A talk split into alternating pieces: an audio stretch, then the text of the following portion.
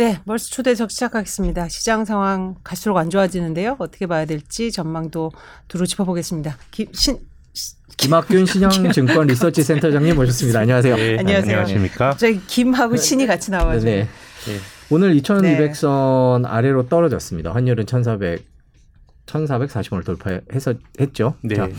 2200선은 떨어지고 왜 떨어졌습니까? 너무나 많은 이유가 있겠지만 그러니까요. 생각하시는 몇 가지 이유들을 한번 쭉 얘기를 좀 해주셨으면 좋겠어요. 어, 제 생각엔 지금은 금리가 가장 큰 문제 같습니다. 음. 우리가 경기 침체가 온다라고 주자 얘기를 하는데 네. 그래서 경기가 극단적으로 나빠지면 금리는 떨어져야 됩니다. 그러니까 물론 지금 상황을 스태그플레이션과 비슷한 상황이라고 말할 수도 있겠지만 지금은 아무튼 뭐 경기 이런 거에 앞서서 자산 가격은 상당히 금리가 부동산이건 주식이건 영향을 주는데 뭐 미국의 금리가 너무 치솟고 있고 특히 유럽의 금리가 치솟고 있고 뭐 이런 금리가 부담을 준 것 같고요. 그리고 애플이 증산을 하지 않, 않을 거다라고 하는 얘기가 야 드디어 아이폰도 잘 안 팔리니까 이것이 좀 경기 후퇴를 경기 후퇴를 좀 보여주는 신호가 아닌가 이런 해석도 있었습니다. 네. 그래서 아시아 증시가 오늘 많이 떨어졌는데 한국과 대만의 IT 주식들이 많이 떨어졌습니다. 네. 한국, 대만이 음. 유독 더 떨어지고 또 우리나라도 그 애플과 거래하는 회사들 그렇죠. 주가가 많이 떨어졌으니까 이건 또 애플발 경기 침체 우려 뭐 이것도 영향을 주고 있는 것 같고 아무튼 크게 보면 저는 세상이 이 9월 미국의 8월 소비자 물가 지수가 발표된 이후로 좀 다르게 보입니다. 그래도 물가 지수가 6월에 고점을 치고 물가가 둔화가 된다 그러면 중앙은행가들이 나름 좀 운신의 폭을 넓힐 수 있습니다. 이제 뭐 물가가 둔화되니까 우리가 금리 인상 속도나 이런 것들을 조절할 거야 이럴 수도 있는데 미국의 8월 근원 소비자 물가 지수가 너무 많이 이제 광범위하게 전이가 확대가 되니까 여기서 이제 중앙은행이 더 이상 발을 빼기가 힘들어지니까 이제 미국이 금리 열심히 올릴 거고 다른 나라는 미국만큼 체력이 안 되니까 금리 따라서 못 올릴 거고 그럼 달러가 강해지고 뭐 이런 스토리가 뭐 계속해서 영향을 주고 있는 것 같습니다. 그 애플이 더 늘리지 않을 것이다라는 네. 게 그렇게 상징적인가라는 생각이 일단 들어요. 네, 네. 제 생각에는 뭐 애플이라고 하는 게 우리가 경제 활동하는 거에 뭐 일부일 따름이고 뭐 스마트폰의 성장률은 계속 뭐 둔화가 되고 있는데 에, 뭐 스- 사람들이 취약해지다 보면 이제 악재에 민감히 반응을 하는데 오늘도 뭐 그랬던 것 같습니다. 뭐 엄밀한 계산의 결과라기보다 뭐 주가 떨어지니까 무섭지 않습니까? 그러니까 뭐 주식을 내다 파는 투매도 있었던 것 같고 뭐 그렇습니다. 음, 그렇군요. 오늘 사실 우리 시장 아까 말씀 중에 이제 IT 비중이 크, 크다 보니까 근데 우리 시장 낙폭이 유독 큰 것도 또 환율 문제도 있는 것 같아요. 네. 그렇죠? 환율을 뭐 지금 1,500원 얘기가 이제 나오고 네. 그렇죠. 그리고 이 상승세가 무섭고 개입 비슷한 것도 하는 것 같은데 먹히지도 않고요. 네. 또 한미 통화 수합이니 뭐 좀 기대했던 것들도 크게 일어나지 않고 무역 수지도 나아질 것 같지 않고 지금 상황에서 이게 나좀 뭐 환율의 상승을 멈출 만한 것들이 있을까요? 있을까요? 라고 질문을 바꿔야 될 것 같습니다. 이제 미국이 금리 상승, 금리 인상에 대해서 좀 이제 신중한 태도로 돌아서야 되겠죠. 음. 내년 3월까지 금리를 올리더라도 네. 뭔가 우리가 이제 신중하게 할 거야라 그러면 또 그게 시장에 그 여러 가지 파급 효과가 큰데 네. 제 생각엔 이 게임은 뭐 미국이 금리 올린다고 한국이 따라 올려서 원화 가치를 방어할 수 있는 것도 아닌 것 같고요. 어느 정도 뭐 보조를 맞춰야 되겠지만 어또 개입한다고 또 그 개입이 통화 가치의 방향을 바꾸기 어렵다라고 하는 건 뭐 여러 가지 사례가 있죠. 1992년도에는 영란은행이 민간인 그 소로스 펀드와 뭐 붙어서 결국은 영란은행이 손을 들어버렸던 사례도 있고요.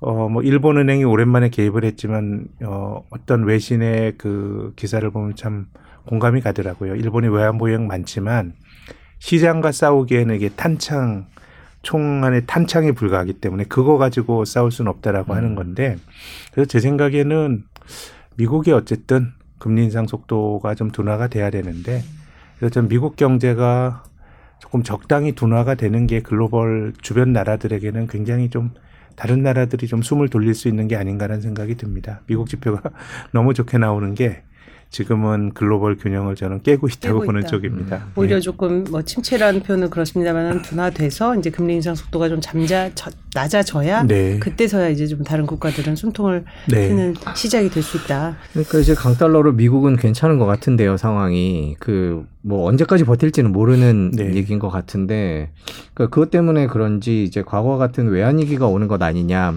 그리고 최근에 블룸버그가 아시아 위기설 뭐 음. 네. 이런 얘기들을 보도하니까 그거에 대해서는 어떻게 판단하세요? 뭐 외환 위기가 아, 참 어쨌든 우리가 달러로 빚을 진 사람 있을 테고 수입하는 사람도 있을 텐데 1년 전쯤에 원달러 환율이 1,150원 했거든요. 음.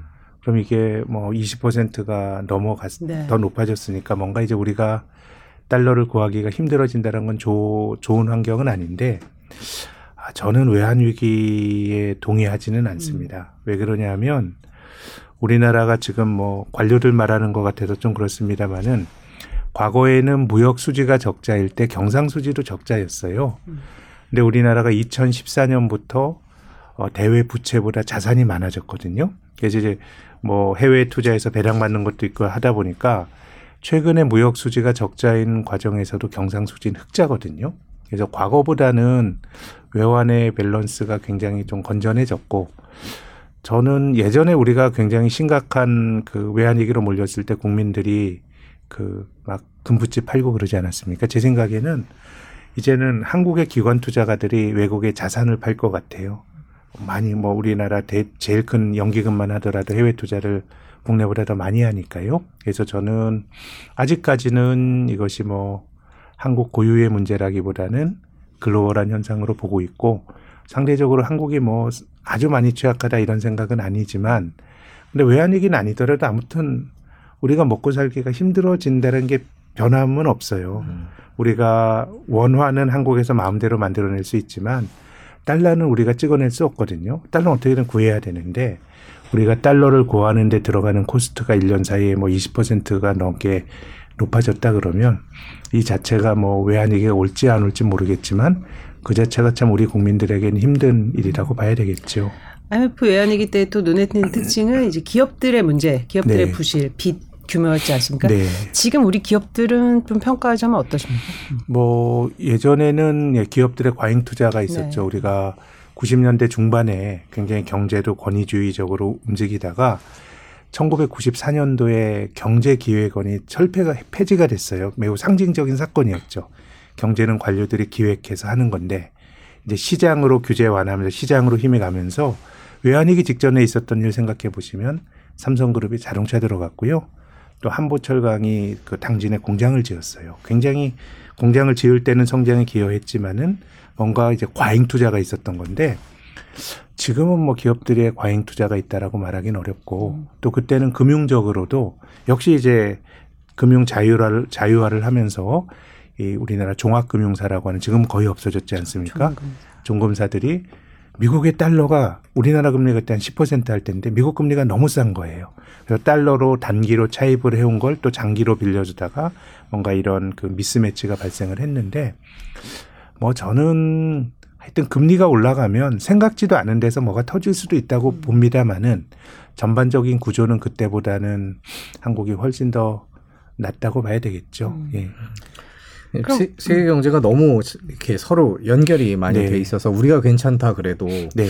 다른 나라 네. 상황에 따라서는 영향을 받을 수 있고 IMF 때 기억을 해보면 네. 우리나라 위기도 위기지만 네. 그 전에 동남아에서 먼저 시작했던 네. 것들도 있고요. 지금 세계 경제 상황 까지 그러니까 이게 봐야 되는 거 아닐까? 장단점이 있습니다. 네. 이렇게 뭐 이제 금융의 문제로 한국에서 심각하게 뭐가 터져서 문제가 될 거냐 그러면 그때와는 다르다는 생각인데 지금 말씀하셨던 것처럼 그때는 기본적으로 국지적 문제였어요. 한국의 문제. 조금 더 넓혀보더라도 동아시아의 문제였고 다른 데는 괜찮았고 그래서 원화 가치가 유독 약하지 않았습니까? 그 상황이 조금 좋아지니까 해외 수요는 좋았고 고환율이 되니 수출을 통해서 우리가 위기를 돌파했는데 지금 원달러 환율이 1,400원 갔는데도 수출이 좋다라는 얘기를 못 듣잖아요. 네. 지금 원화만 약한 게 아니고 다른 통화들도 비교국의 통화도 다 약하니까 이것이 뭔가 이제 금융 위기로 가느냐에 대해서는 안 그럴 수 있다고 하더라도 이후에 탄성적으로 경기가 좀 좋아질 수 있는 환율 효과 이런 건 또 기대할 수 없으니까 뭔가 좀 여러 가지 좀 어, 양면적인 측면이 존재하는 것 같습니다. 우리 통화도 그렇고 이제 위안화 얘기 요새 많이 네. 오늘도 거의 한 10년 만에 처음으로 7.2. 네. 그러니까 우리하고 이제 동조도 많이 일어나고 있어서 더 우려가 되는데 네. 위안화도 역시 우리 통화처럼 별로 반전될 가능성 요인은 없나요 지금? 어, 제 생각에는 좀 그럴 것 같은데요. 네. 특히 약간은 좀 음모론적인 시각으로 보면 네. 2015년에 중국 경제에 대한 비관론이 굉장히 컸었습니다. 네. 무슨 무슨 헤지 펀드가 중국 경제가 굉장히 나빠지는 쪽에 뭐 위안화에 음. 뭐 숏을 쳐놨다라든가 이런 얘기들이 있었는데 그때 중국 스토리의 중국 비관론의 핵심은 중국 기업의 과도한 외화 부채였습니다. 그때 이제 중국이 달러 빚을 많이 지니 양적 완화로 달러가 많이 풀리니 중국 기업이 이걸 덥석 받았는데 이 통화 가치가 위안화가 약해지게 되면 이제 빚진 사람들은 부담이 큰 거거든요.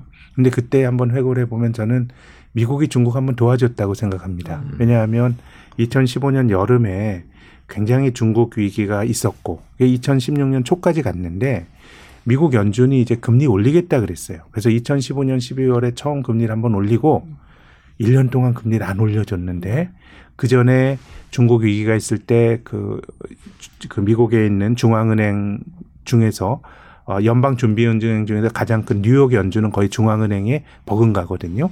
뉴욕 연준 사람들과 인민은행 사람들이 뉴욕에서 막 워크샵을 갖고 막 그랬었어요. 그래서 뭐 내막은 모르겠지만 결과적으로 미국이 금리 한번 올리고 1년 동안 늦춰준 게 중국에겐 저는 큰 도움이 됐다고 생각하는데 예. 지금은 아무튼 중국도 어, 위안화가 약해지게 되면 결국 부채의 문제가 중국을 많이 압박할 거라고 생각을 합니다. 중국을 이번에도 넣어줄 것 같지는 않기도 하네요. 분위기상으로. 네, 뭐 그동안 이제 지금은, 미국 예. 네. 흑자가 미국 수 흑자가 어찌 보면 위안화 방어를 좀 일조를 했는데 그 부분도 중국도 지금 사실 전 세계 경기 둔화 때문에 조금 여의치는 않잖아요. 그죠? 그래도 흑자는 나지만 나지만. 조금 이제 뭐 둔화가 되고 있어서 음. 그래서 뭐 중국도 아무튼 뭐 상황이 어쨌든 요즘 킹 달러라고 하는데 아, 편한 곳이 없는 것 같습니다. 네, 예. 그렇군요. 저희가 뉴욕 타임즈 기사를 하나 준비를 했습니다. 이제 간단하게 보시면 어, 달러가 강하고 이게 참 미국에는 좋은데 다른 나머지 세상에는 좋지 않다라는 내용입니다. 지금 말씀해 주신 내용이 그건 것 같은데 특히 그 세계의 다른 지역들이 특별히 유난히 안 좋은 것 같긴 한데 유럽 얘기를 먼저 좀 해봐야 될 것 같아요. 네. 유럽 상황이 너무 안 좋아지는 것 같아요. 특히 오늘 영국 얘기 때문에 시끄러웠는데요. 네, 네. 그러니까 유럽은 원래 성장을 잘 못하는 나라입니다. 네. 또 부채가 많죠. 정부 부채가 많고 뭐 이제 부채가 많았을 때 해결 방법은 두 개밖에 없습니다. 성장을 높이든가 아니면 긴축을 하든가 허리띠를 졸라매는 거죠.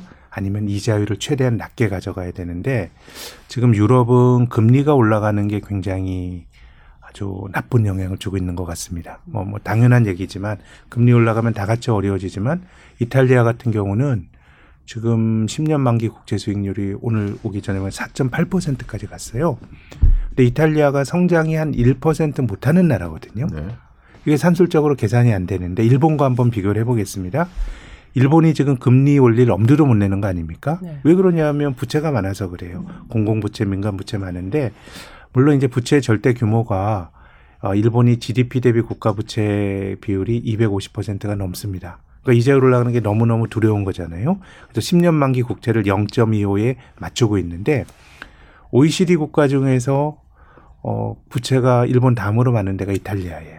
음. GDP 대비 155%. 일본보다는 낮지만 그러면 255%인 일본은 10년물 국채를 0.25에 맞추려고 온갖 노력을 다 하는데 이탈리아 금리가 4.8. 4.8이라는 거는 이건 이제 지속 가능하지가 않은 거거든요. 근데 이제 최근에 아직까지 이제 지난주 일요일 날 이탈리아 총선이 있었죠. 네. 내각 책임제인데 뭔가 약간 이제 우파 또 총리가 될 사람들이 이제 극우파라고 이제 평가를 받는 사람들이 사람이 이제 아, 사람들이 다수당이 됐기 때문에 뭐 사실 포퓰리즘이라고 하는 거를 우리가 좀 너무 많이 말하는 측면도 있고 개념이 정확지는 않지만 좌건 우건 간에 좀 뭐 감세라든가 아니면 지출 확대라든가 이런 프레임을 가지고 가는 경우가 많아요. 우파 포퓰리즘은 감세고 네. 좌파 포퓰리즘은 재정 지출 확대인데 그것이 어느 쪽으로 가더라도 인플레이션 국면에서는 맞는 처방은 아니거든요. 네. 중앙은행이 금리 올리는 거는 좀 너네들 허리띠 좀 졸라매라라고 강요를 하는 건데 이제 지금 그 이탈리아가 그렇고 또 영국도 이번에 총리가 된 트러스라는 사람이 감세를 발표했죠. 네. 감세를 발표하고 스스로가 아, 대처가 롤 모델이라고 트러스 총리가 주- 주장을 했는데 외견상으로 보면 1980년대에 미국과 영국을 풍미했던 이 공급주의 경제학의 코드와 맞닿아 있습니다. 그러니까 우리가 70년대는 하이퍼 인플레이션으로 고생하지 않았습니까? 그러다 보면 공급주의 경제학은 뭐냐면 이 긴축이라고 하는 거는 중앙은행이 금리를 올려서 어, 수요를 후퇴시켜서 물가를 잡는 게 전통적인 처방이고 공급주의 경제학은 뭐냐면 규제 같은 거 완화해서 공급을 늘리자. 공급이 늘어나도 물가는 떨어지는 거거든요. 그래서 어 80년대 이후로 많은 비판을 받았는데 처방은 그런 것 같아요. 근데 제 생각에는 80년대와 조금 다른 면은 그 당시에는 중앙은행이 상당히 세게 긴축을 해서 일차적으로 인플레가 억제된 다음부터 뭐 레이건이 뭐 감세를 해주고 이런 걸 했었거든요. 근데 지금은 인플레이션이 진행형인데 감세 정책을 하다 보면 뭔가 이제 인플레를 자극하는 효과가 확실히 있고 또 대체적으로 이 우파 정치인들이 말하는 게 규제 완화 이런 건데 실제로 대처가 그 집권했을 때는 영국의 광산 노동자들을 엄청나게 막 강대강으로 해가지고 노동조합을 억눌렀죠. 또 어, 건너편에 있는 미국도 비슷한 철학이었는데 항공기 조종사 파업을 억눌렀거든요. 실제로 70년대는 전 세계적으로 노동조합이 굉장히 강했고 그런 것들이 뭔가 어, 좀 이제 자본에 대한 규제 완화를 통해서 공급을 늘릴 수 있는 그런 버퍼가 있었는데 글쎄요, 지금은 저는 별로 상황이 많이 다른 것 같아요. 음. 그러다 보니까 시장에서도 이제 어 이제 영국의 인플레이션이 더 강해 높아지고 이런 걸로 영국 금리도 많이 튀고 있으니까 이탈리아는 약간 아직까지 정책이 포퓰리즘이라고 말하기 어렵지만 그런 혐의를 받고 있는 정치인의 등장. 네. 또 영국은 다분히 대처를 그 벤치마킹하는 그 우파 정치인인데 조금 인플레이션에 어 조금 뜬금없는 정책 네. 이런 것들이 유럽의 문제를 좀 키우고 있는 거 아닌가 생각을 합니다. 네, 뜬금없다는 표현이 정말 네. 정확한 것 같은데 저희가 지도를 하나 준비를 했는데요.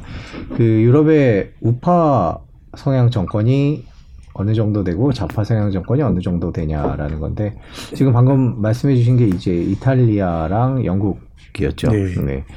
그 대부분 다 그러네요. 이탈리아 같은 경우에 이번에 된 총리가 이제 뭐 포퓰리즘이나 이런 쪽에 강하고 EU와 정면으로 맞서지 않을까. 물론 이제 유럽연합에서 받아야 될 돈이 있기 때문에 함부로 네. 하지는 못할 거다라는 네. 얘기를 하지만 지금 EU가 경제를 살리기 위해서 혹은 러시아에 맞서기 위해서 임- 하고 있는 정책에 거꾸로 가는 거 아니냐 그런 걱정이 있거든요. 그런 네. 걱정도 실존하지 않나요? 뭐 아직까지는 그래서 지금 저는 유로존의 통합이 코로나를 그 계기로 해서 아주 공고해졌다고 생각해요. 네. 예전에는 어 독일이나 네덜란드 같이 여유가 있는 나라들이 남유럽을 도와주고 이런 게 굉장히 까다로웠는데 네. 코로나를 거치면서 이 코로나 공동기금이라고 하는 게 지금 이탈리아도 받을 돈이 굉장히 많기 때문에 뭐 지금까지의 관측은 아, 뭐 당장 유럽연합에 반기를 들진 않을 거다라는 기대가 여전히 존재하는 것 같고 근데 이제 시장이라고 하는 거는 온갖 뭐 억측이라고 하더라도 그 상황에 맞게 막 가격을 pricing 하다 보니까 최근에 이제 이탈리아 금리는 이제 그런 우려들을 반영을 하고 있는 것 같은데 이제 구체적으로 이제 어떤 행동을 하느냐가 이제 매우 또 중요해지겠죠. 예. 음. 근데 이번에 이제 영국의 뜬금없는 네. 이라고 표현하신 네. 그 감세 정책 물론 뜬금없는데 전 세계가 이렇게 뭐 철회를 촉구한다든지 네. 굉장히 뭐 이제 경황된 반응을 보이고 실제로 이제 파운드화도 폭락을 하고 네. 이렇게 저는 보면서 아 영국에 조금 비, 뭐 비틀거리는구나 좀 네. 삐- 뭐 삐끗하겠지만 그 정도일까라는 생각을 했거든요. 음. 이렇게 작은 뭐 작은이란 표현보다 어떤 국지적인 일이 이렇게 갑자기 더 크게 반응하는 시장은 어떤 분위기가 있나요? 어, 저도 뭐 어떻게 보면 영국인들의 선택인데 네. 그걸 국제교육에서 말하는 게 뭐 맞나라는 음. 생각은 드는데 아, 저는 이제 영국에 대해서 비판하는 건 그런 맥락, 맥락은 있다고 봅니다. 음. 전 세계가 기본적으로 서로 신용으로 네. 금융 세계와의 촘촘히 묶여져 있거든요. 음. 우리가 2008년도 글로벌 금융 위기도 생각을 해보면 우리가 무슨 죄가 있어요? 음. 미국에서 탈인한 게 한국으로 옮겨 붙었죠. 음. 또 2011년, 12년에 유로존 재정 위기가 날 때도 한국이 그 여파 받았거든요. 그것은 왜 그러냐면 금융 세계화를 주도했던 게 대부분 영국과 서구의 자본이니까 그쪽에서 문제가 생기는 거는 한편으로 저 다른 데로 전이가 될 수도 있다고 봅니다. 그래서 지금 상황으로 보면 더 취약한 거는 아르헨티나가 취약하고요. 뭐 터키는 이미 뭐 외환위기급으로 가는 건데 신흥국이 소란스러운 거는 늘 취약한 신흥국은 있었습니다. 뭐 아르헨티나가 국가부로 열 번 냈다는 거 아닙니까? 네. 내도 글로벌 대세와는 상관이 없어요. 우리나라 IMF 외환위기도 한국인들이 엄청난 그 트라우마를 그 겪었습니다만 글로벌 전체적으로 보면 미풍이에요. 음. 근데 선진국에서 문제가 생기면 그것이 예를 들어서 가격이 아주 교란이 되는 거예요. 통화 가치가 갑자기 파운드가 기축통화 달러에 대해서 약해진다 그러면 영국에서 누군가 탈나는 사람이 존재하게 되거든요. 그래서 제 생각에는 선진국 쪽에서 벌어지는 일들은 다른 데로 전이가 될 여지가 있기 때문에 가격 기제가 빨리 바뀌는 것이 문제가 될 수 있고요. 그래서 제 생각엔 지금은 이제 이탈리아, 영국 말씀을 드렸고 다음 관심 있게 봐야 될 게 일본인 것 같습니다. 일본이요. 일본에서 혹시 자본의 대탈출이 나타나지 않을지. 왜냐하면 지금 온 나라 금리가 온 세계 금리가 올라가는데 일본은 0.25%에 막아두고 있어요. 그러니까 통화 가치가 계속 약하, 약해지잖아요. 네. 그러면 일본 자산 들고 있으면은 손해예요. 예, 자산 들고 있으면 통화 가치 N이 약해져서 깨져 금리도 안 올라가.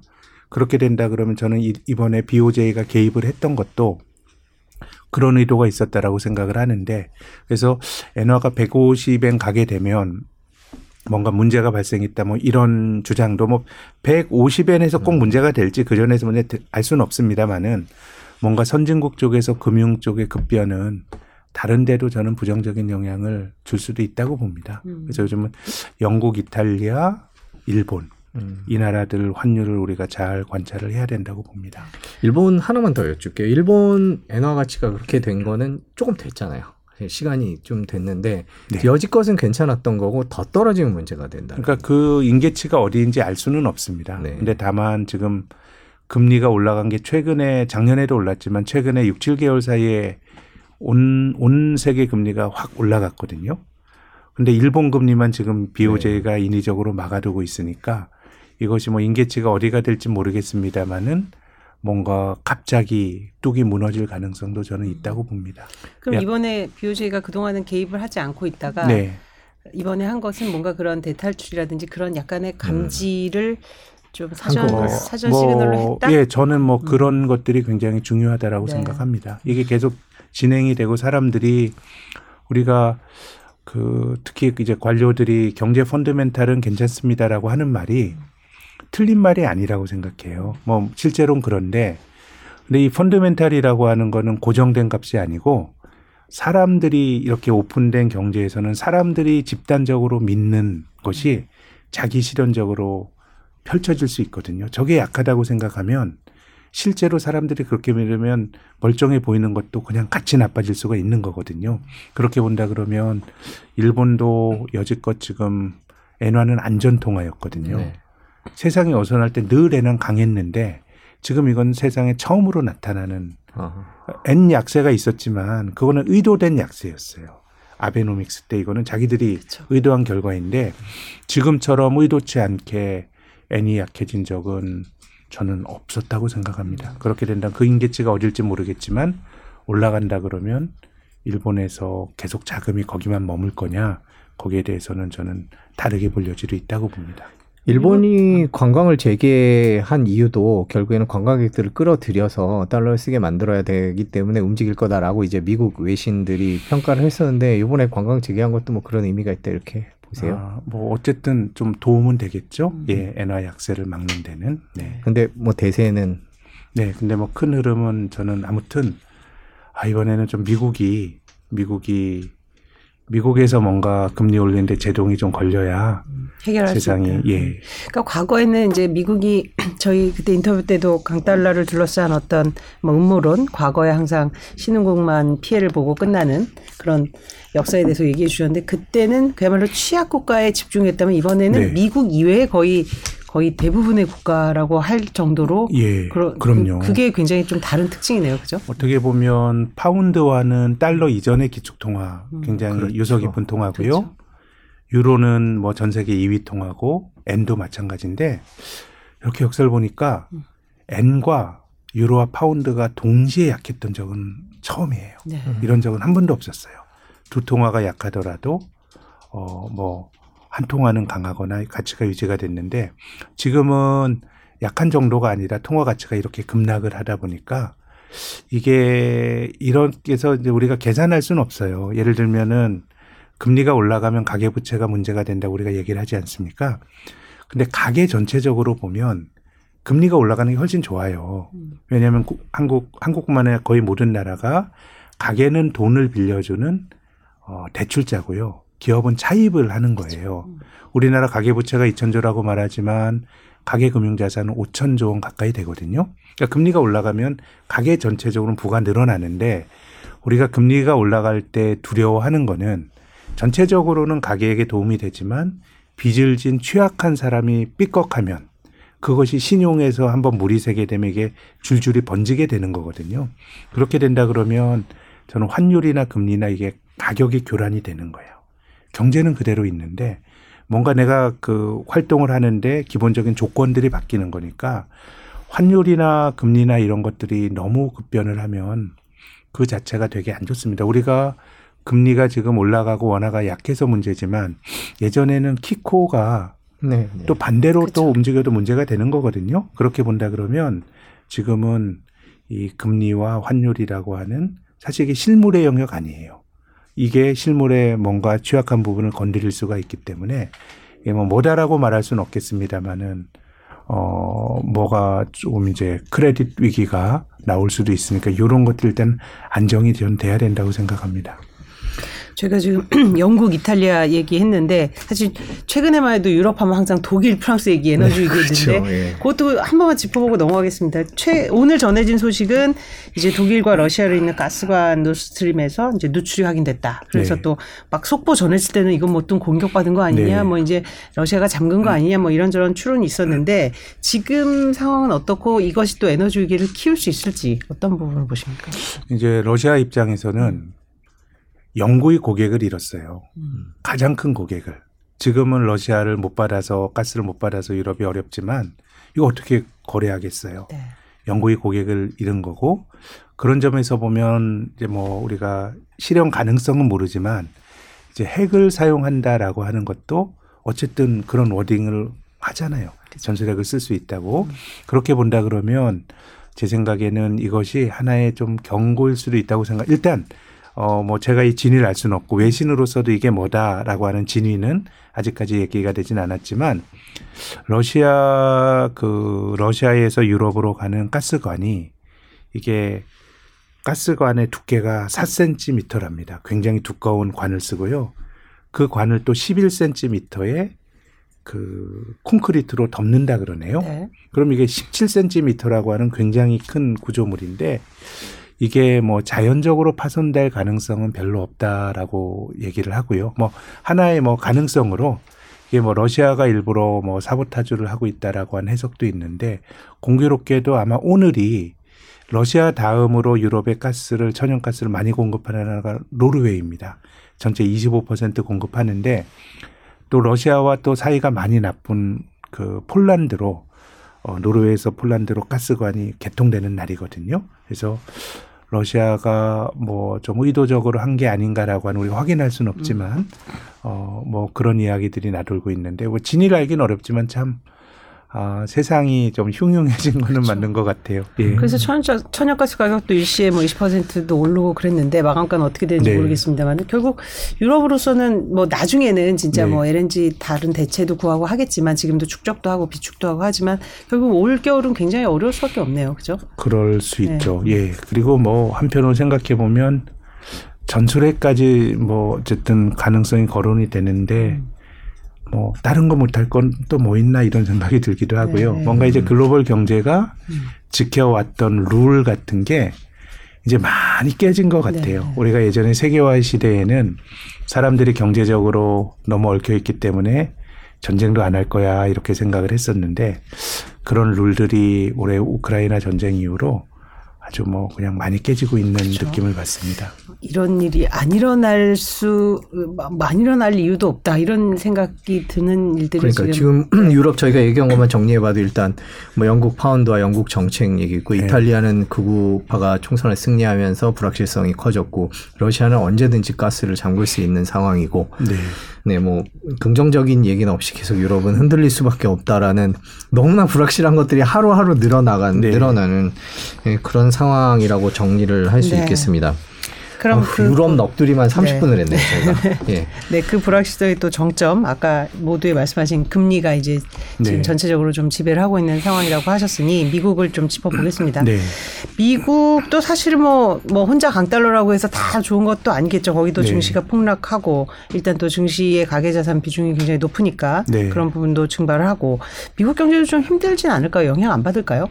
영향을 전 안 받을 수가 없다고 생각합니다. 그렇죠. 긴축이라는 것 자체가 좀 우리 그 경기 둔화를 예비하고 있다고 봐야 되고 이번에 그 지난주에 있었던 FOMC에서 올해 미국 성장률 전망치를 0.2%로 내놓았습니다. 근데 지금 시장에서 이코노미스트들이 추정하고 있는 이 추정치가 한 1.6% 되거든요. 네. 시장보다 훨씬 비관적으로 본 거예요. 근데 뭐 누가 맞을지 모르죠. 예측이니까 뭐 그런 말씀 드린 건 아니고 다만 이제 연준이 인플레이션을 잡기 위해서는 심각한 경기 후퇴를 좀 염두에 두고 있는 거 아닌가라는 생각이고 그렇게 본다 그러면 이렇게 이렇게 금리 올라갔을 때 미국 경제가 버티기는 힘들 것 같고요. 금리가 어 3월 달에 금리 기준금리 상단이 0.25였습니다. 지금 9월에 3.25가 됐어요. 네. 6개월 만에 3% 포인트를 올렸는데 기준금리의 절대 수준이 어 그 80년도, 81년도에 20%까지 간 적이 있긴 했습니다. 그렇지만 6개월 동안 3% 포인트가 올라간 적은 없었어요. 가장 강도 높은 금리 인상이니까 그래서 이제 미국 경제도 제 생각에는 둔화가 되고 뭐 그런 국면에서는 제 생각에는 뭐 미국 경제가 둔화가 되면 그 자체가 또 글로벌 경제의 나쁜 요인이거든요. 음. 다만 환율이나 금리나 이런 가격 변수에 지금 그 과도한 변동성이 주는 해악이 너무 크기 때문에 그런 국면에서는 어느 정도 좀 완화가 돼야 될 것 같고 지금은 아무튼 경기보단 인플레를 잡는 게 되게 중요하고요. 또 다른 측면에서 말씀드리면 지금 이제 인플레이션의 관점에서 보면 시진핑의 경제 봉쇄가 나름 그래서 기여를 하는 겁니다. 어. 저는 좀 걱정스러운 게 10월 달에 당대회 이후에 경제 봉쇄를 풀어버린다 그러면 네. 이것도 엄청난 인플레이션 자극 요인이거든요.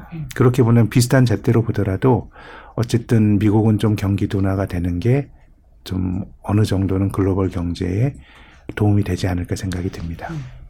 그 하반기 미국 경제 중요한 이슈로 이제 선거를 뽑는 분들이 많습니다. 네. 물론 방금 말씀하신 중국은 또 이제 뭐 당대회가 있는데요. 그런 식으로 이 정치 일정들이 네. 있다 보니까 지금 그 위주로 가다 보니까 네. 뭐 이런 일들이 있는 거 아니냐라는 얘기를 하는데 하반기 정치 일정들이 이런 흐름을 조금 돌려놓을 수 있는 계기가 될 수 있을까요?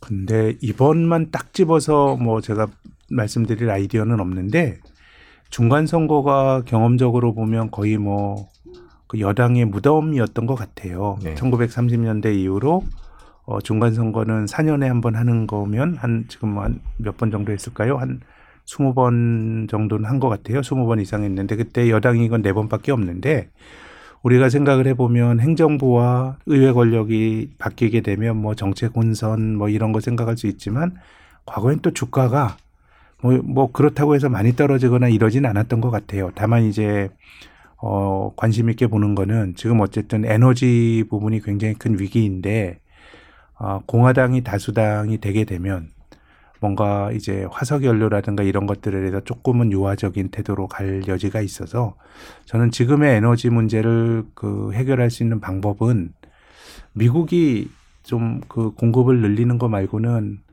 뭐 저는 별로 방법이 없다라고 생각하는 쪽입니다. 한 경기가 아주 많이 나빠지든가 뭐 그런 것 정도가 뭐 좀 관심 있게 봐야 될 에너지 정책 정도인 것 같고 나머지는 뭐 주식시장의 호재다 악재다 이렇게 말하기는 말할 수 있는 포인트는 저는 뭐 많이 못 찾겠습니다.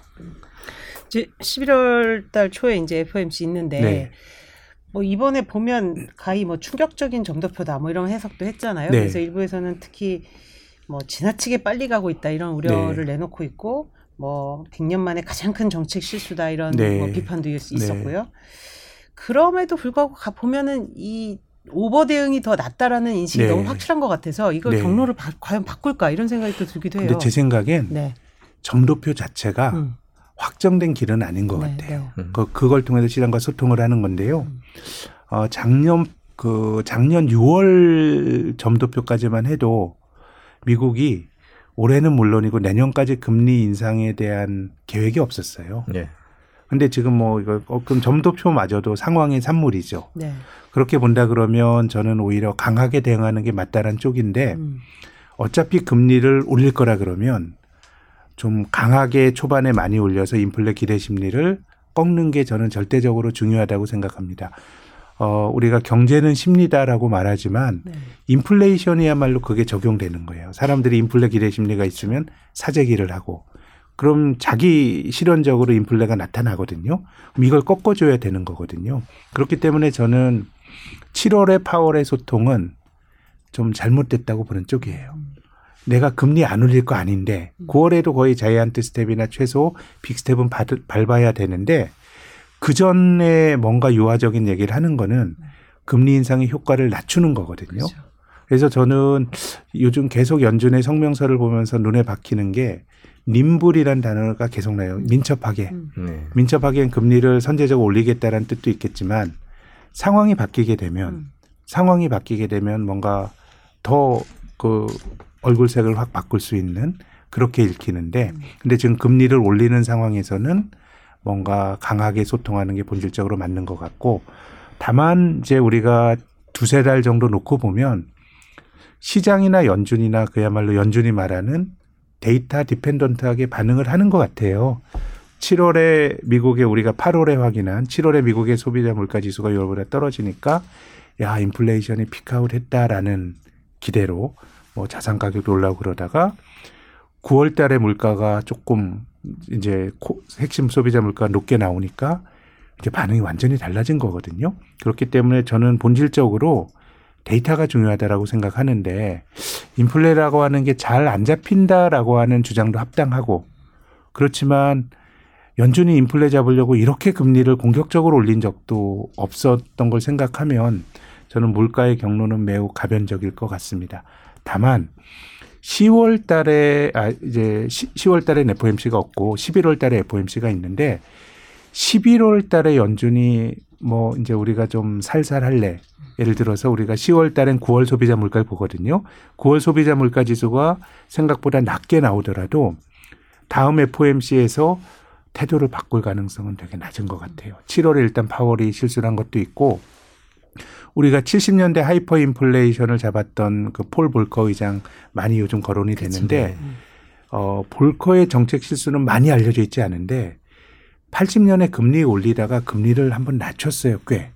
근데 인플레이션이 다시 높아지면서 20%까지 다시 또 금리를 올렸거든요.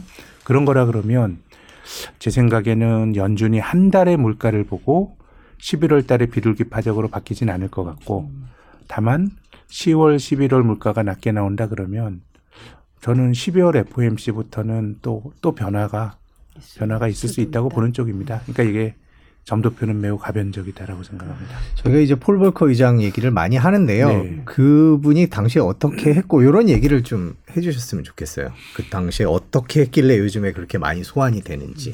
뭐 어쨌든 우리가 지금 시대 이전의 인플레이션의 시대는 1970년대였고 그 이전에 그 연준 의장을 한 10년 가까이 했던 아서번스란 사람은 아주 그 정치권의 어그 중앙은행의 독립성을 지키지 못했어요. 아, 네. 예, 뭐 금리 올리는 거 좋아하는 그 정치가 어디 어, 있겠어요. 어디 있겠어요? 음. 그러니까 뭐 그렇게 하다 10년 동안 인플레가 심해지다 보니까 이 폴 볼커라고 하는 사람이 나와서 이제 인플레이션을 끊어낸 건데 그것도 뭐 그냥 끊어낸 게 아니라 금리를 너무 올리다 보니까 살해 협박도 받고요. 아, 또 여- 연방 준비제도 그 어, 연방 준비제도가 워싱턴에 있는데 어, 미국의 농민들이 트랙터를 몰고 와가지고 막 시위를 하기도 하고 음. 뭐 그랬던 것이고 이제 그 교훈은 상당히 심각한 경기 후퇴를 감내하더라도 인플레이션은 잡는 게 중요하다라고 하는 교훈을 준 거고요.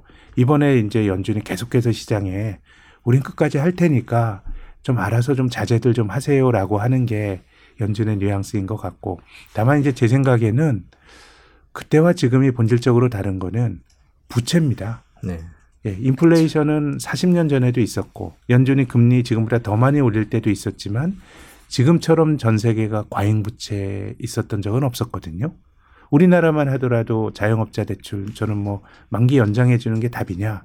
그거는 저는 뭐 아닐 수도 있다고 보는데 뭐 방법이 없잖아요. 지금 뭐 어떻게 해요? 네. 그러다 보니까 중앙은행가들이 제 생각에는 뭔가 그 강경한 정책에서 발을 뺄 수 있는 명분이 필요한 것 같아요. 음, 그럼 일단 코어 CPI 상승률이 둔화가 되고 그렇다 그러면 저는 중앙은행가들의 행동은 정말 제가 말씀드린 것처럼 님불하게 바뀔 수도 있다고 보는 쪽입니다.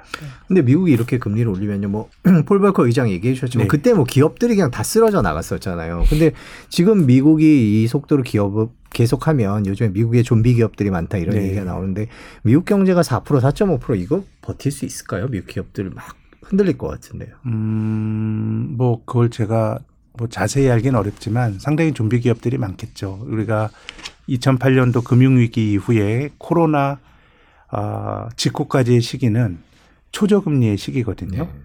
그러니까 초저금리가 지속이 되면 망하기도 어려워요. 금리가 어느 정도 올라야 한계 기업이 나빠 망하게 되는데 그래서 지금은 대기업들은 뭐 한국이나 미국이나 아주 뭐 어, 탄, 그 뭐 망할 리스크는 거의 없어진 것 같고 특히 경쟁력도 경쟁력이지만 2000년 3월 달에 코로나 팬데믹이 있을 때 엄청난 지원을 받았어요. 그때 그때말로 대마불사 때문에 그래서 대기업들의 그 재무 상태는 굉장히 좋은데 뭐 중소기업들은 미국이나 한국이나 뭐 우리나라의 경우는 상장사라면 비교적 괜찮잖아요. 그쵸. 일본 기업보다. 근데 상장 제조업체의 3분의 1이 지금과 같은 고금리가 아니고요. 작년까지 비교적 낮은 금리에서도 영업이익으로부터 영업이익으로 이자도 못 내요. 음. 그게 한국 제조업 상장사의 3분의 1입니다. 그러니까 좀비들이죠. 물론 이제 시가총액으로 따지면 한국 코스피는 위에 있는 100개가 전체 시가총액의 한 85%를 설명하거든요. 그러니까 코스피와는 상관이 없어요. 그렇지만 개별 종목 하나하나는 그런 위험한 기업들이 많은데 저는 뭐 미국도 다르지 않을 거라고 생각합니다. 뭐 비슷한 주장을 하는 사람들도 있고요. 저는 이제 인플레 지표를 보면서 항상 드는 궁금증이 사실 지금 뭐 아까 애플마저도 이제 덜 생산을 한다 할 정도로 네. 이제 수요는 둔화되고 오늘 보니까 컨테이너 오님도 굉장히 많이 빠졌더라고요. 네. 보니까 상해 LA 컨테이너 오님이 4천 달러. 그러니까 네. 작년 말에 12,000 달러였는데 네. 3분의 1 수준으로 이렇게 떨어진 거죠. 이런 거 보면 사실 이 경기 침체 우려가 인플레를 좀 날려버릴 수 있지 않을까라는 생각이 드는데 어쩜 네. 이렇게 물론 뭐 임금도 있고 하지만 네. 이렇게 계속 고공행진을 할까 그런 분석은 어떻게 하세요? 지금은 이제 경기가 침체된다라는 거는 수요가 안 좋아진다라는 그렇죠. 것이고요. 근데 지금은 확실히 공급 측면에서의 특히 뭐 인플레 요인들이 좀 존재하는 것 같아요. 뭐 이제 희귀 광물이라든가. 근데 그럼에도 불구하고 저는 아직까지 경기 침체가 시작됐다라는 신호는 없어요. 한국도 미국도. 근데 금리를 올리게 되면 경기 침체는 매우 높은 확률로 경기 침체는 뒤따를 확률이 크고 지금처럼 이렇게 공격적으로 금리 올린 다음 더더욱 그럴 것 같고요. 그러면은 제 생각에는 빠지지 않을까? 예, 물가는 빠질 것 같고 그 다음은 중앙은행의 선택의 문제라고 봐요. 그러니까 이를테면 지금 물가 상승 8, 9%인데 내년에 높아지기보단 저는 뭐 예를 들면 5% 6%가 될 수 있다고 생각하는데 근데 중앙은행가들이 이상적으로 생각하는 물가 상승의 관리치는 2%거든요. 근데 2%가 대단히 직관적인 기준이지 뭐 심오한 논리가 있는 건 아니에요. 왜냐하면 미국이나 한국이나 성장률도 다르고 여러 가지 다른데 한국은행도 2%, 미국 미국도. 연준도 2%예요. 근데 수정도 안 하잖아요. 어, 예, 그렇죠. 그렇게 된다 그러면 이제 그 다음 단계에서는 야, 그럼 2%까지 물가를 과연 경기나 부채 문제를 생각해서 이거를 그 꺾어 내리는 게 맞는지 이런 선택을 전 할 수도 있다고 봐요. 특히 이제 영국에선 이미 그런 얘기들이 있어요. 이제 인플레 타깃 2% 하지 말고 인플레이션 타깃을 명목 경제 성장률로 하자라는 네. 거예요. 예를 들어서 내가 그 경제 성장률 목표치가 일단 3%라 그러면 실질 경제 성장률이 한 1%밖에 못 하면 뭐 인플레는 2%인데 영국이 1% 성장이 버겁거든요. 한 0.5% 성장한다 그러면 인플레 타깃이 2.5가 되는 거예요. 음. 그러니까 이제 조금 이제 유연하게 되는 것이죠. 그렇기 때문에 저는 지금과 같은 과잉 부채 상황에서는 2%를 고집하면 재앙이라고 생각해요. 다만 지금 인플레이션을 금리를 올려야 되는 국면에서는 뭐 타깃을 조정한다라는 이런 말은 굉장히 불필요한 소통이에요. 그렇죠. 또또 다시 이제 시장에 그럼요. 그럼 다시 인플레 못 메시지를 잡아요. 그렇죠. 네. 그래서 제 생각에는 명분을 주는 게 필요하고 그것이 특히 미국의 핵심 소비자 물가 지수가 둔화가 되면 여러 가지 가변적인 상황이 만들어질 수도 있다라고 생각합니다. 우리가 보는 점도표의 세상과 실제로 그들의 행동이 저는 달라질 수도 있다고 보는 쪽입니다. 지금 이 프로그램을 보시는 분들이 궁금한 게, 자, 미국이 금리를 언제까지 어디까지 올릴까라는 게 그냥 솔직히 뭐 이게 딱 어떻다라고 얘기하기는 힘들지만요. 지금 경제 상황이나 뭐 기업 상황 저희가 다 각국의 상황들을 네. 얘기를 했는데, 그 전반적으로 미국 금리 인상, 연준의 금리 인상은 어떤 속도로 어디까지 오를 거다 이렇게 개인적으로 예상을 제 생각에는 다음 그 11월 FOMC까지 75 BP 자이언트 스텝은 할 것 같고요. 그러면 이게 4가 되네요. 네, 4. 그래서 이번에 연준 회의를 했을 때 불커 의장이 아니 불커 의장이 아니죠. 음, 파월 의장이 네. 이런 얘기를 했어요. 네, 네. 아, 연말까지 그 FOMC 멤버들의 다수는 네. 125 1.25% 포인트 0.75 올리고 0.5 올리는 게 다수인데 네. 그1% 포인트만 하자는 사람들도 꽤 있었다라고 주장을 해요. 네. 그러면 이제 저는 그러면 이제 11월에 0.75% 포인트 어 12월에 0, 0.25% 포인트 네. 그야말로 이제 baby step으로 가거든요. 네. 그럼 지금 시장이 조그만 변화에 대해서도 온갖 호들갑을 떨고 있는데 그 정도의 변화도 저는 시장에 굉장히 유의미한 음. 것 같고 음 그렇기 때문에 저는 10월과 11월의 물가가 좀 중요하지 않을까 생각합니다.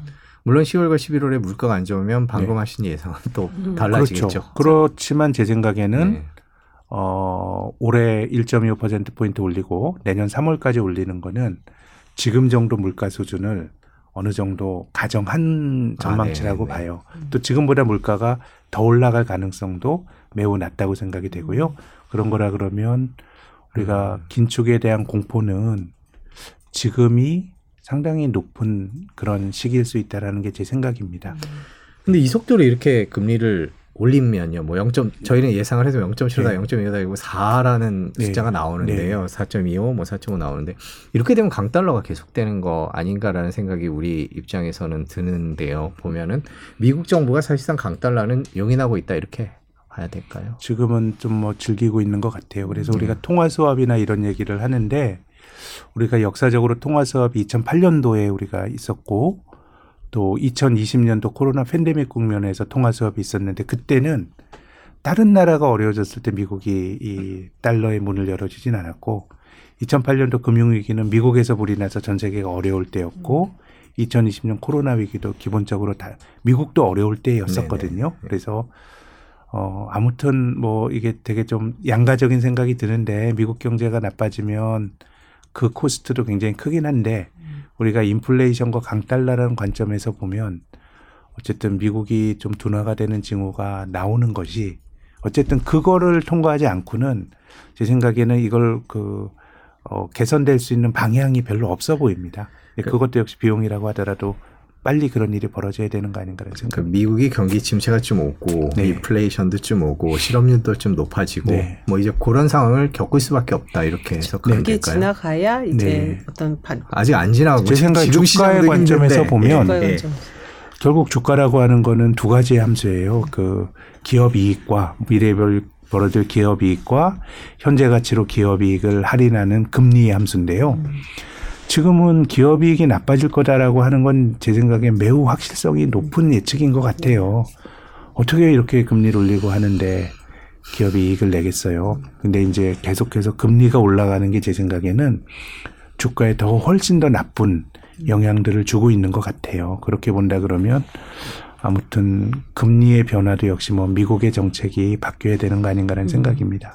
주가 얘기를 하셨으니까 사실 센터장님은 거시로 보시니까 뭐 특정 뭐 종목이나 뭐 이렇게 얘기는 하시지 않지만 자 이렇게 장기간 이런 지지부진한 장에서 역시 네. 투자자들이 그래도 뭐 버티던 뭐, 이, 뭐 공부를 하던 할 텐데 어떻게 보세요? 뭐, 뭐 기본적으로 반등 모멘텀이 좀 없으니까 조심스러운 스탠스는 유지하되 뭐 예를 들면 뭐 구조적으로 성장할 수 있는 주식이라든지 네. 아니면 가격으로 진짜 낙폭 과대주를 네. 한다든지 이런 장기간 부진한 장에서는 어떤 접근을 좀 하라고 조언을 하실 수 음, 있을까요?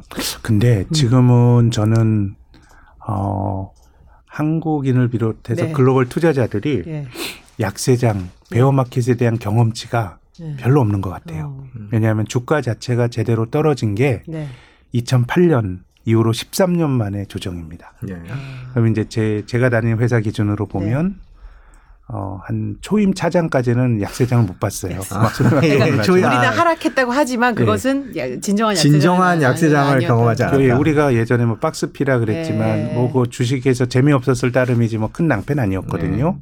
근데 2018년 글로벌 금융위기 때도 그때 약세장은 짧고 굵게 끝났어요. 음. 11개월 고점에서 저점까지. 11개월에 끝났어요. 그러니까 1년 들고 있다 보면 어우 하다 보면 돌아섰는데 근데 지금은 약세장이 벌써 15개월이니까 네. 그럼 기간으로 1년 넘는 약세장을 또 보면 2000년, 2001년까지 가야 돼요. 네. 그러면은 상당수 시장에 참여한 사람들이 네. 약세장에 대한 경험치가 없고 특히 뭐 동학 개미 붐이 일면서 새로운 투자자들이 최근에 많이 들어왔던 것 같아요. 그렇게 보면 저는 그런 것 같아요. 우리가 얘기를 하다 보면 아 참 이런 일이 없었는데 저도 뭐 예측을 하고 분석하는 입장에서 보면 그 약세장 경험할 때 그때도 이런 일이 없었어요.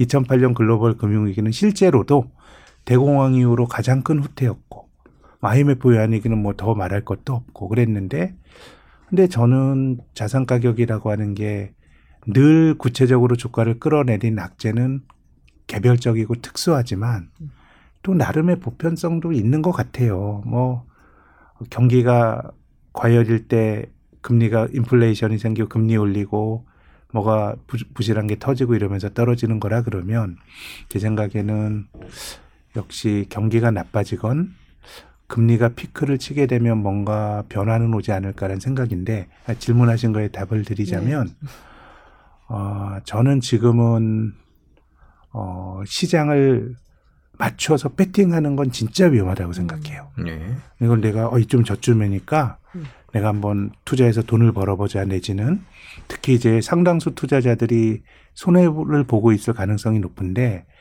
내가 바닥을 잘 잡아가지고 특히 레버리지를 좀 이렇게 한 방에 일어서자 그러면 어 그거는 되게 저는 뭐 그럴 수도 있지만 제 생각에는 확률이 매우 낮은 것 같은데 저는 투자에 있어서는 뭐 저는 자꾸 이런 말씀을 공자님 말씀 같다는 생각은 드는데 우리가 직관적인 기준으로 주식이 싸냐 비싸냐에 대한 감은 있어야 될 것 같아요. 그러면 저는 3천 포인트가 넘었던 작년 상반기까지는 한국 주식이 조금 비싸거나 적어도 싸진 않았고 지금은 싼 영역까지 간 것 같아요. 왜냐하면 기업들이 가지고 있는 장부 가치 대비 주가를 보는 PBR이 오늘부로 2008년 글로벌 금융위기 때까지 수준까지 떨어졌어요. 아 2008년 금융위기 예, 때 그때가 수준. 0.81이었거든요. 네. 물론 0.81이 저점은 그걸 더 떨어진 경우도 네. 있어요. 네. 코로나 팬데믹 때는 0.65까지 떨어졌으니까 아, 0.65가 나와. 그걸로 따지면은 뭐 한 15%더 떨어질 수도 있는 건데 그래도 전체적으로 보면 주식이 과매도권까지 간 것 같거든요. 그래서 저는 제 주변에서 주식으로 돈을 번 사람들을 보면 대체로 부자들이 많아요. 음. 예, 부자들이 많아요. 근데 부자들이 왜 주식으로 돈을 버는 거냐면 주식에 내 자산이 다 주식에 들어가 있는 게 아니에요. 그러니까 떨어질 때는 뭐 아주 정확한 저점은 모르지만 어느 시점에서 뭐 사기도 하고 시간을 견딜 수 있는 돈으로 투자를 하면 저는 지금 굉장히 확률이 높고 우리가 워렌 버핏이라는 사람 얘기하잖아요. 네. 코카콜라 20년 들고 있는 이 사람이 코카콜라를 바닥에서 잘 사가지고 계속 하는 게 아니에요.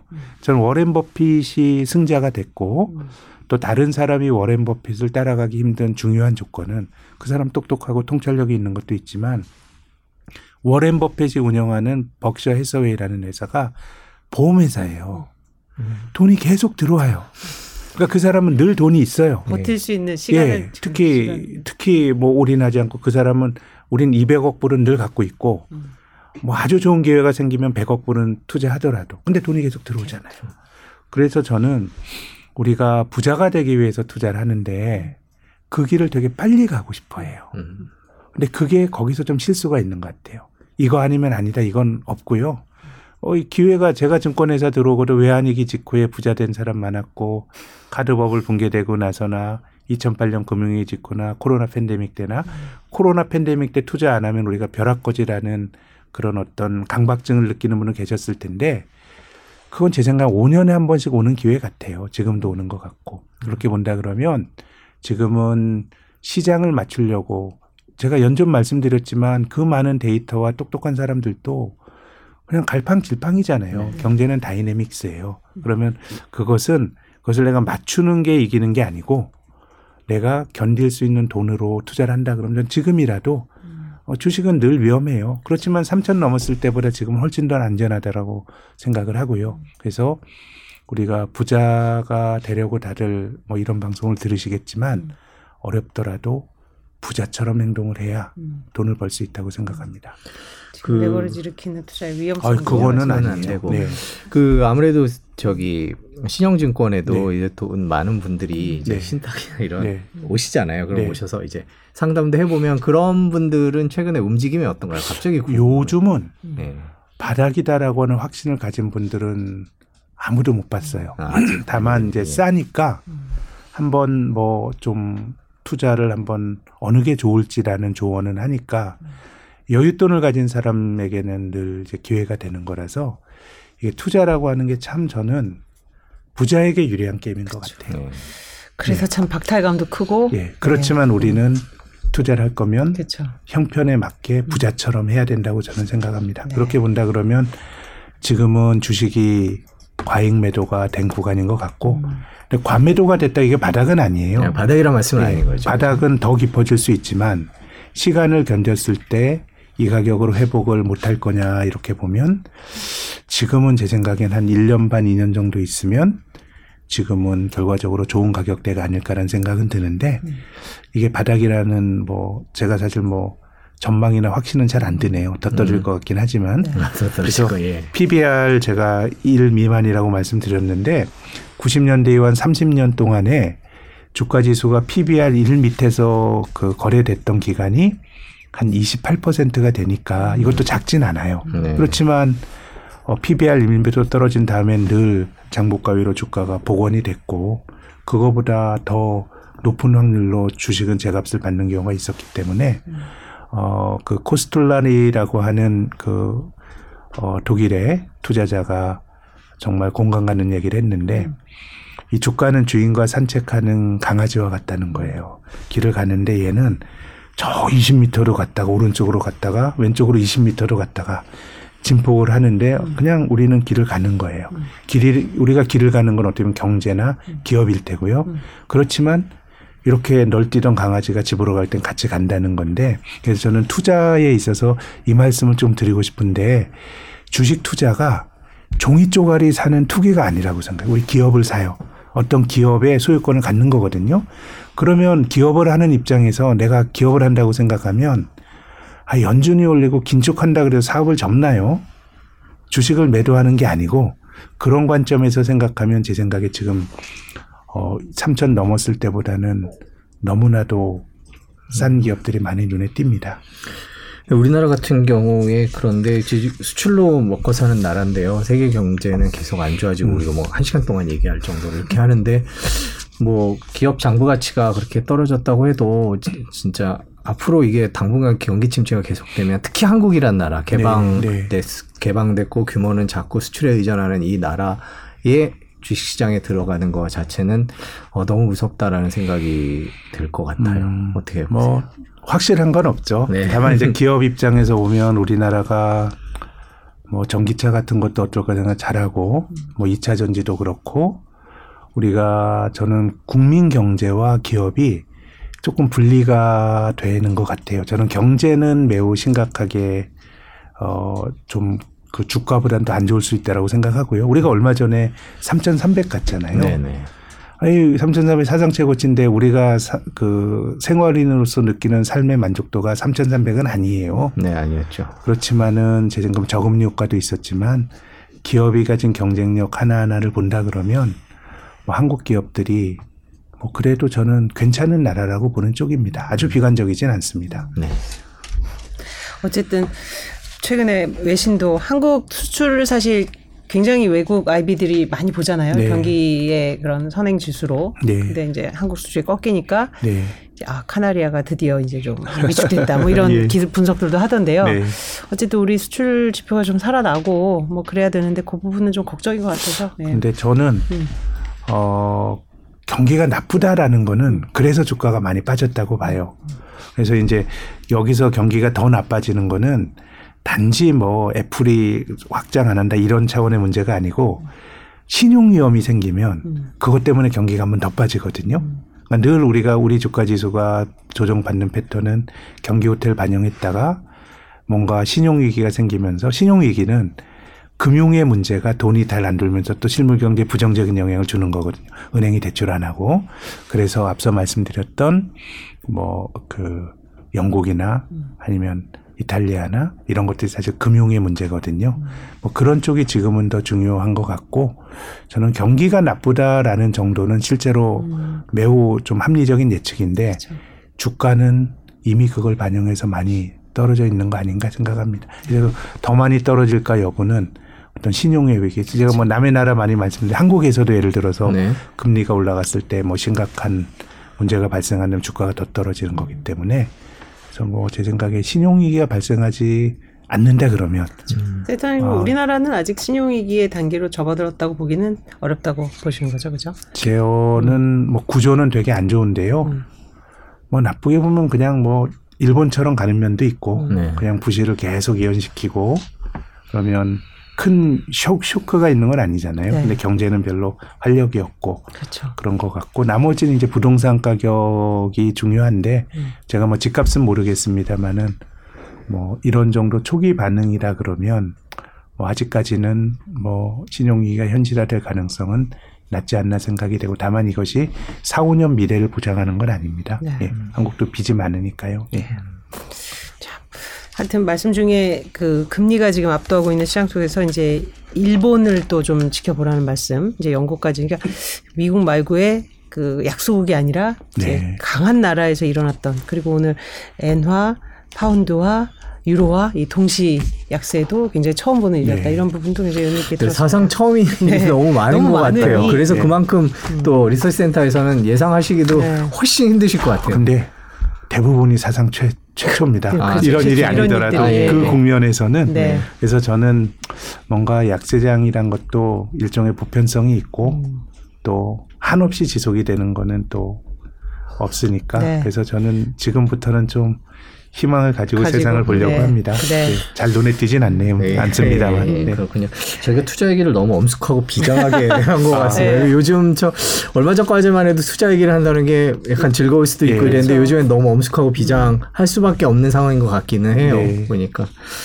아이고 오늘 저기 전 세계를 한 바퀴 돌았습니다. 돌았고 네, 그래서 이제 투자자의 마음가짐까지 들어봤습니다. 또 센터장님께는 항상 참 insight 있는 네, 말씀을 많이 배우는 것 같아요. 배우고 예. 갑니다. 네.